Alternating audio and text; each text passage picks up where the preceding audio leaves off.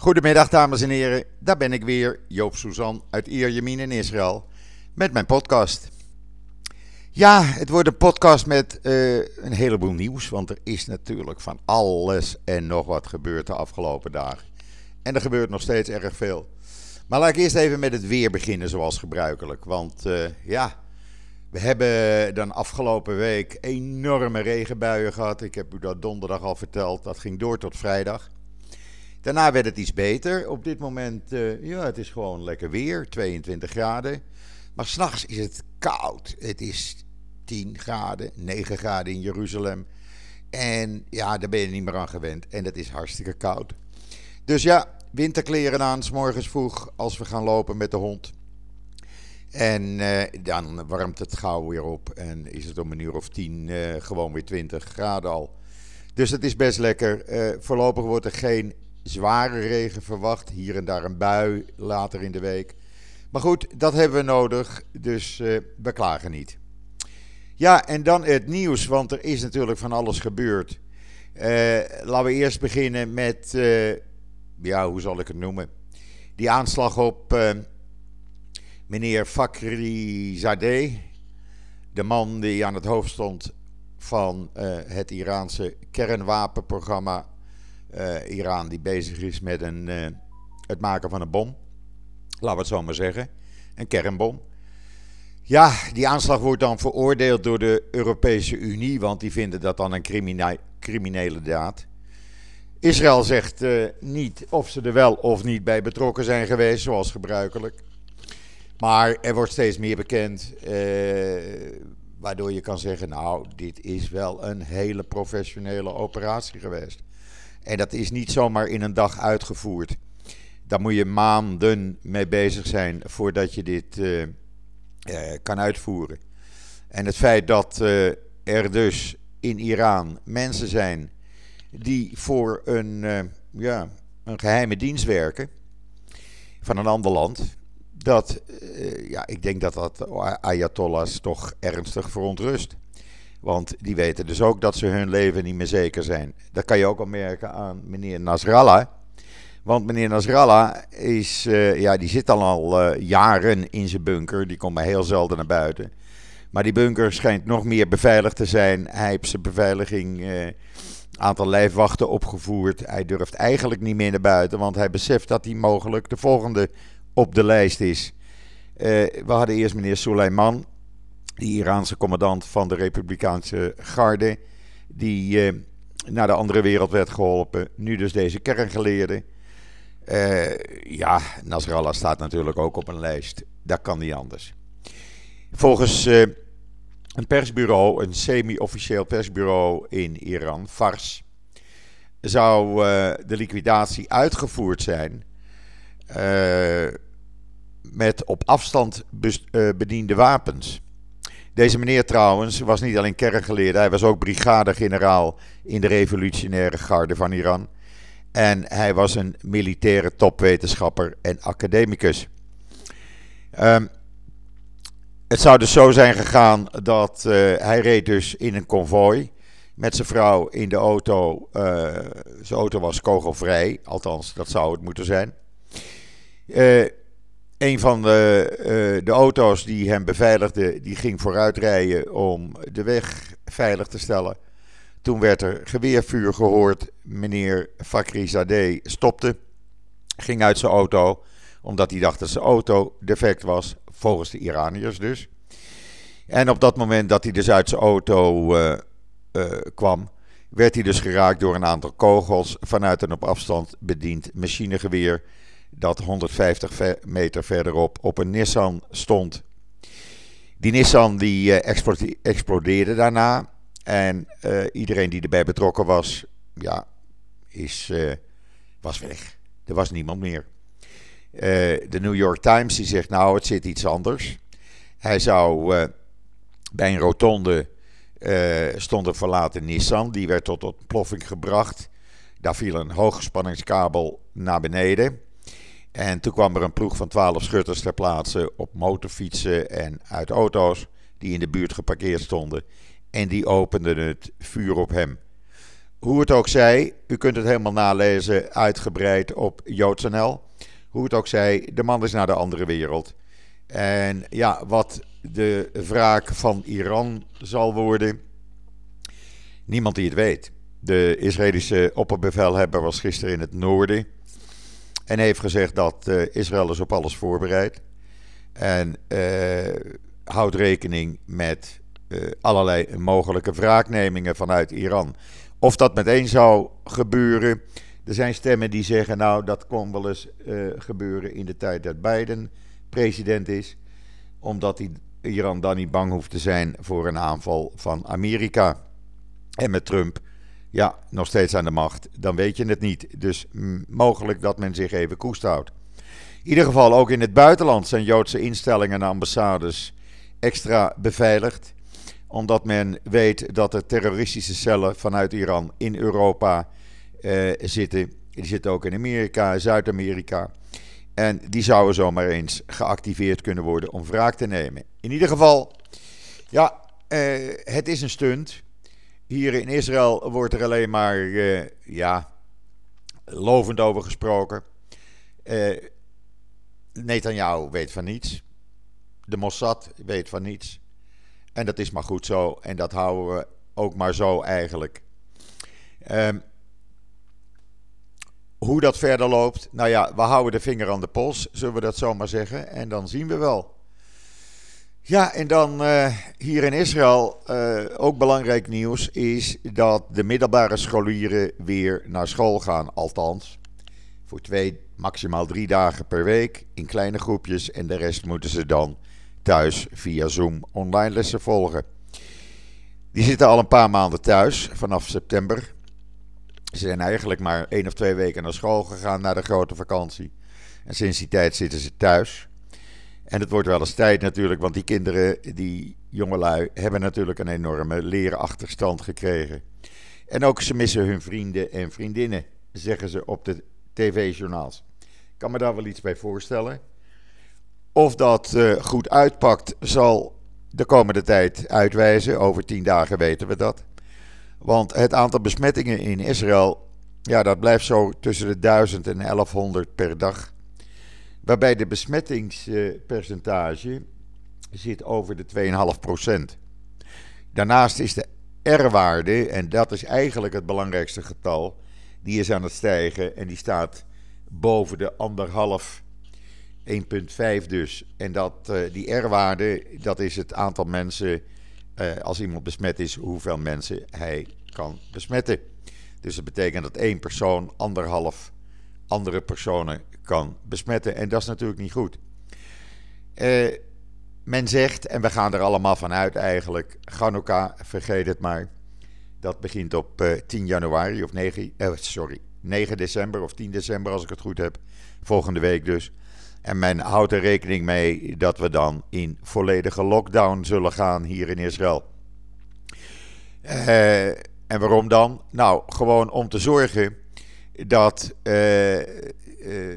families niet bij elkaar komen, zodat het aantal besmettingen in de hand uh, blijft.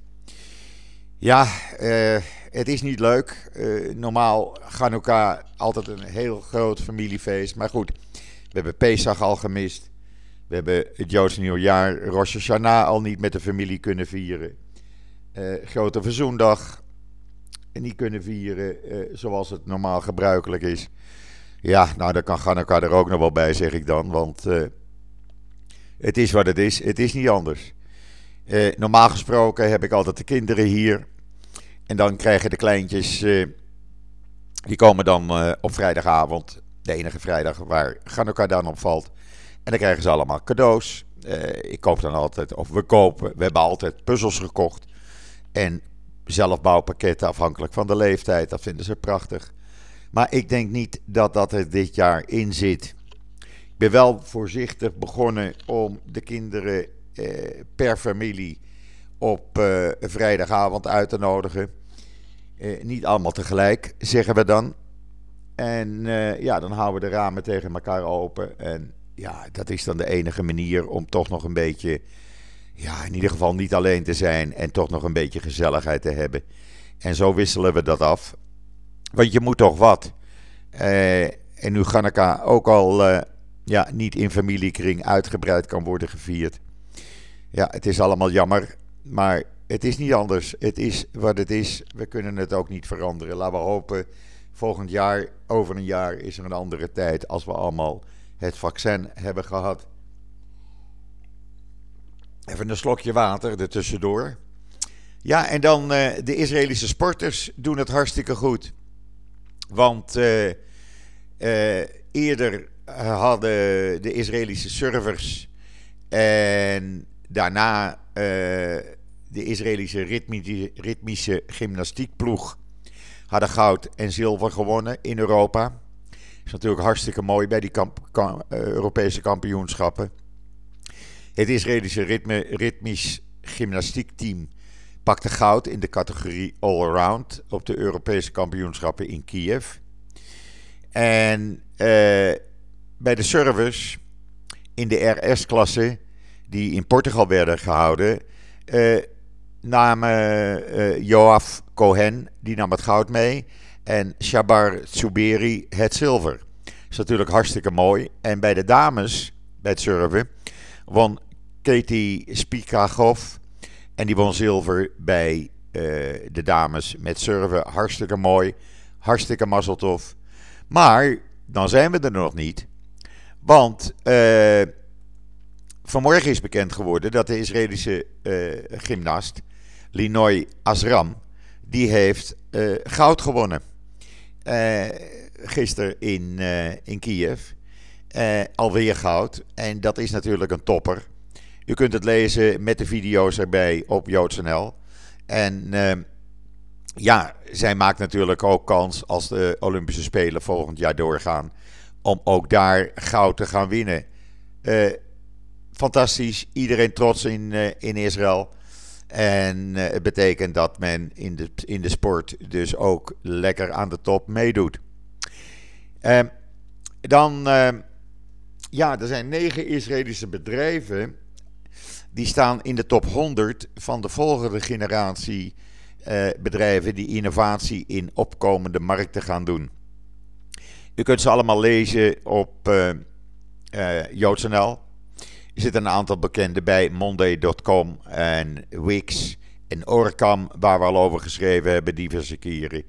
Uh, hartstikke mooi dat die in die lijst van 100 bedrijven staan. Uh, dat zijn allemaal jonge start-ups en die doen het hartstikke goed. En die gaan het helemaal maken. Hou ze in de gaten. Uh, en dan uh, ziet u vanzelf waar, welke artikelen u gaat gebruiken. Uh, of welke programma's u mee gaat werken in de computer. welke uit Israël komen. Lees het op JoodsNL. Ja, wat niet zo'n leuk lijstje is. Tel Aviv staat op plek 5 van de duurste steden ter wereld. Ja, geen verrassing. Want Tel Aviv is een dure stad. Eh, huren uh, en prijzen van woningen ja, reizen de pan uit. Alhoewel men denkt dat uh, door de coronaviruspandemie de prijzen van huizen wel eens kunnen gaan dalen in het komende half jaar tot een jaar. We zullen het zien. De economische vooruitzichten voor Israël voor volgend jaar zien er wel goed uit, namelijk. Die die zouden zomaar tussen de 5 en 6,5 procent is de schatting, zou de economie kunnen groeien. natuurlijk, hij is dit jaar met zo'n 6, 7 procent naar beneden gedonderd. Maar goed, volgend jaar kruipt hij weer omhoog. En uh, ja, Israël is toch niet zo erg geraakt als iedereen dacht en zoals veel andere economieën. Gelukkig niet. Of dat nou komt doordat men hier het thuiswerken al in de hand had. Er werd al veel thuisgewerkt. Je hebt natuurlijk allerlei veel jonge bedrijven, start-ups, die je dan normaal gesproken altijd in de cafés op de terrassen zag, zitten werken. Achter hun laptop de hele dag met een kop koffie erbij. En af en toe wat te eten. En uh, ja, uh, misschien ligt het daaraan. Ik weet het niet. Maar in ieder geval, de economie doet het beter. En uh, men maakt zich daar iets minder zorgen over. Maar goed, Tel Aviv is gewoon duur het is wat het is. Je kan dat ook niet veranderen. Uh, Zurich en Parijs, die uh, staan aan de, aan de kop. Uh, ja, het hele lijstje Londen bijvoorbeeld staat op de 20ste plaats. Moskou 106e plaats. Sydney staat op de 15e plaats. New York is goedkoper dan Tel Aviv, want die staat op de zevende plaats samen met Genève. Uh, en als je echt heel goedkoop uh, wil wonen, nou, dan moet je naar Reykjavik gaan of naar Rio de Janeiro of Sao Paulo. Maar goed, uh, de volledige lijst. De eerste, de duurste steden: Zurich, Parijs, Hongkong, Singapore, Tel Aviv en Osaka. Die staat ook op de vijfde plaats, gezamenlijk met Tel Aviv. Daarna komen Genève en New York en Kopenhagen en Los Angeles. Dan weet u dat ook weer, mocht u gaan uh, plannen gaan maken om te verhuizen. Uh, dan weet u waar het goedkoop is en uh, waar het niet goedkoop is.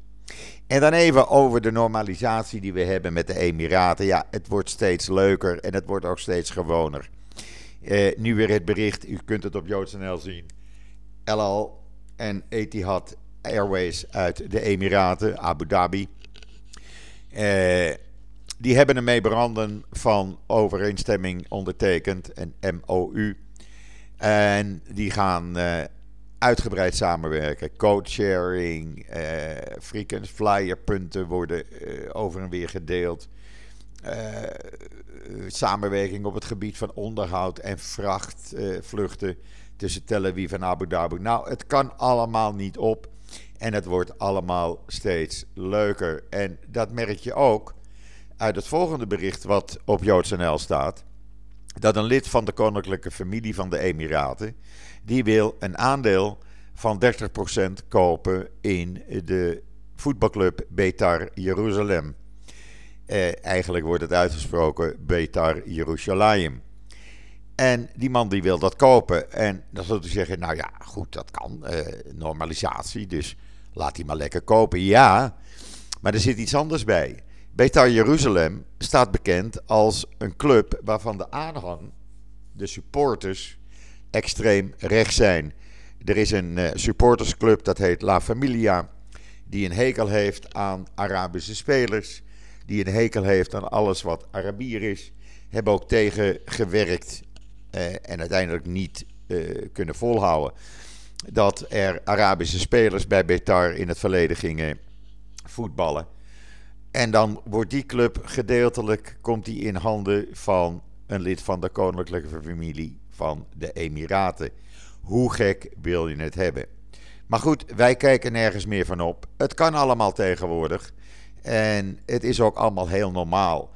Ik zag gisteravond op televisie een item waarin uh, Israëli's mede-eigenaar zijn geworden van uh, clubs voor jongeren in uh, Dubai discoclubs en eetgelegenheden. En nou ja, uh, jonge Israëli's gaan nu in drommen daar naartoe om te feesten.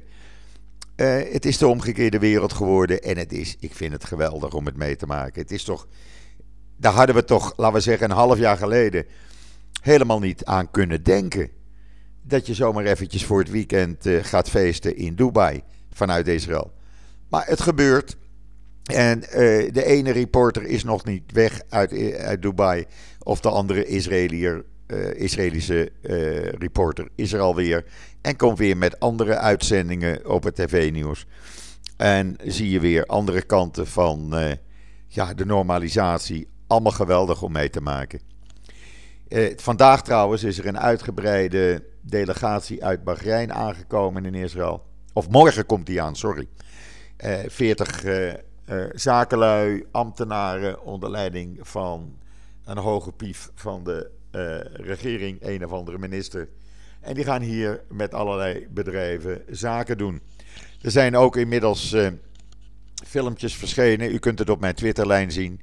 Hoe een orthodoxe Jood bij de klaagmuur gast uit Bahrein ontvangt. En dat de mensen uit Bahrein geweldig vinden. En die zeggen: kijk, de media heeft ons altijd voorgelogen. Als er één gastvrij volk is, dan zijn het wel de Israëli's. En zo hoort het ook. En dat is prachtig. Ik vind het allemaal. Ja, ik raak er niet over uit uh, gepraat.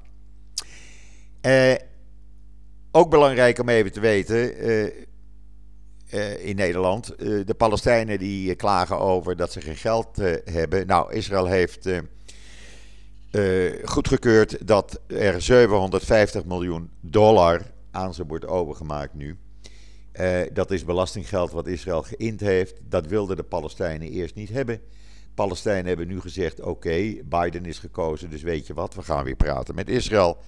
Nou zegt Israël: prima, dan krijgen jullie van ons het belastinggeld wat wij hebben geïnd voor jullie. Maar we halen daar wel even een bedrag af.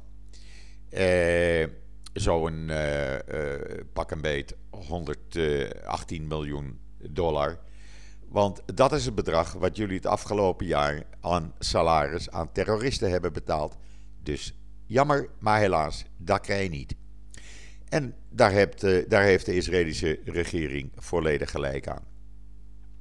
Ook een leuk bericht wat ik eh, tegenkwam. In Nessiona, niet ver van Tel Aviv, is het eerste vleesrestaurant tussen aanhalingstekens geopend ter wereld.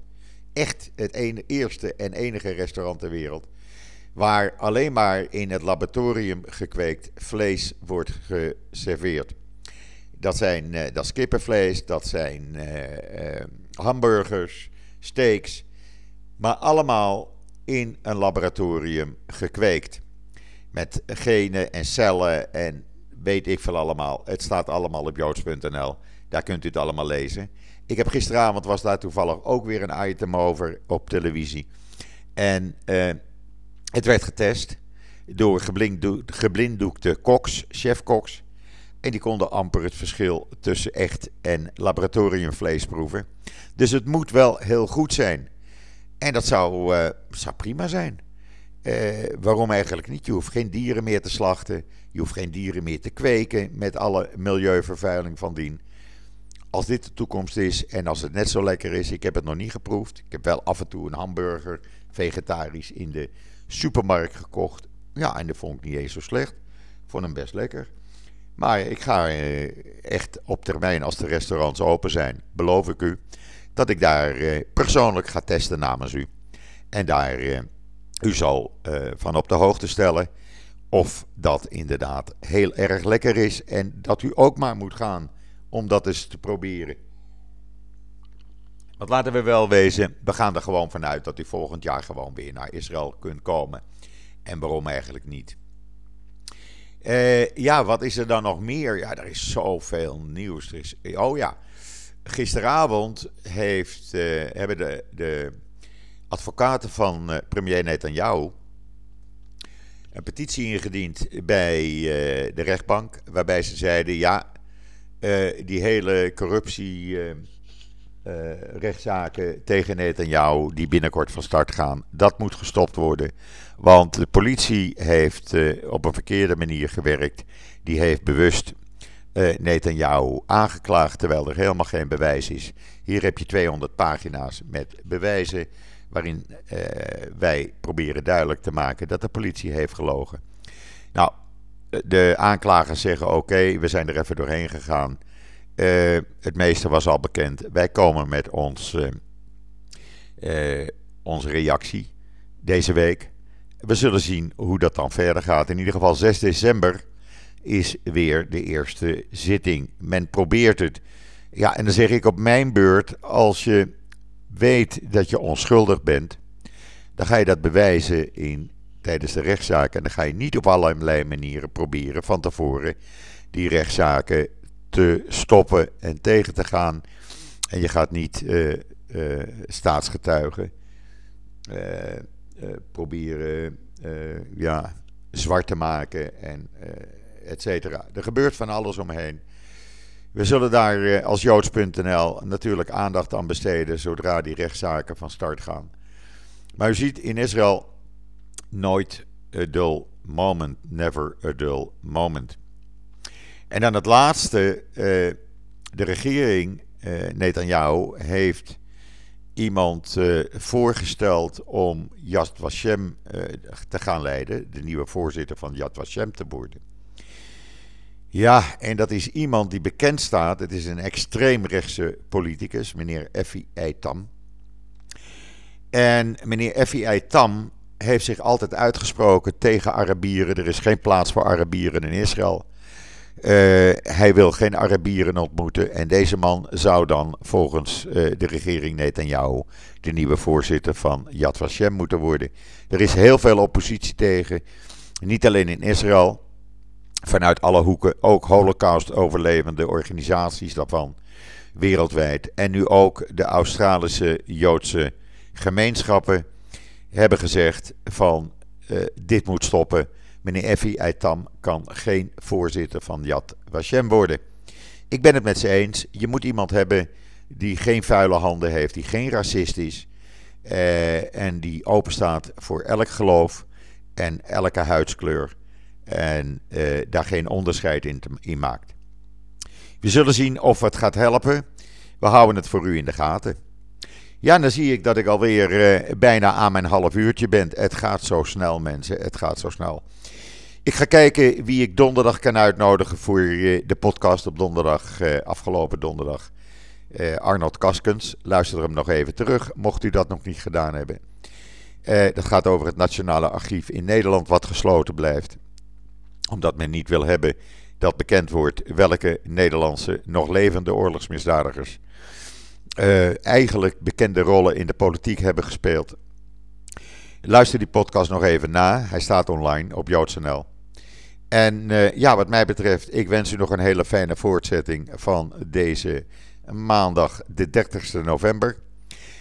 Wat mij betreft, ik ben de donderdag weer en zeg zoals altijd: tot ziens, tot donderdag.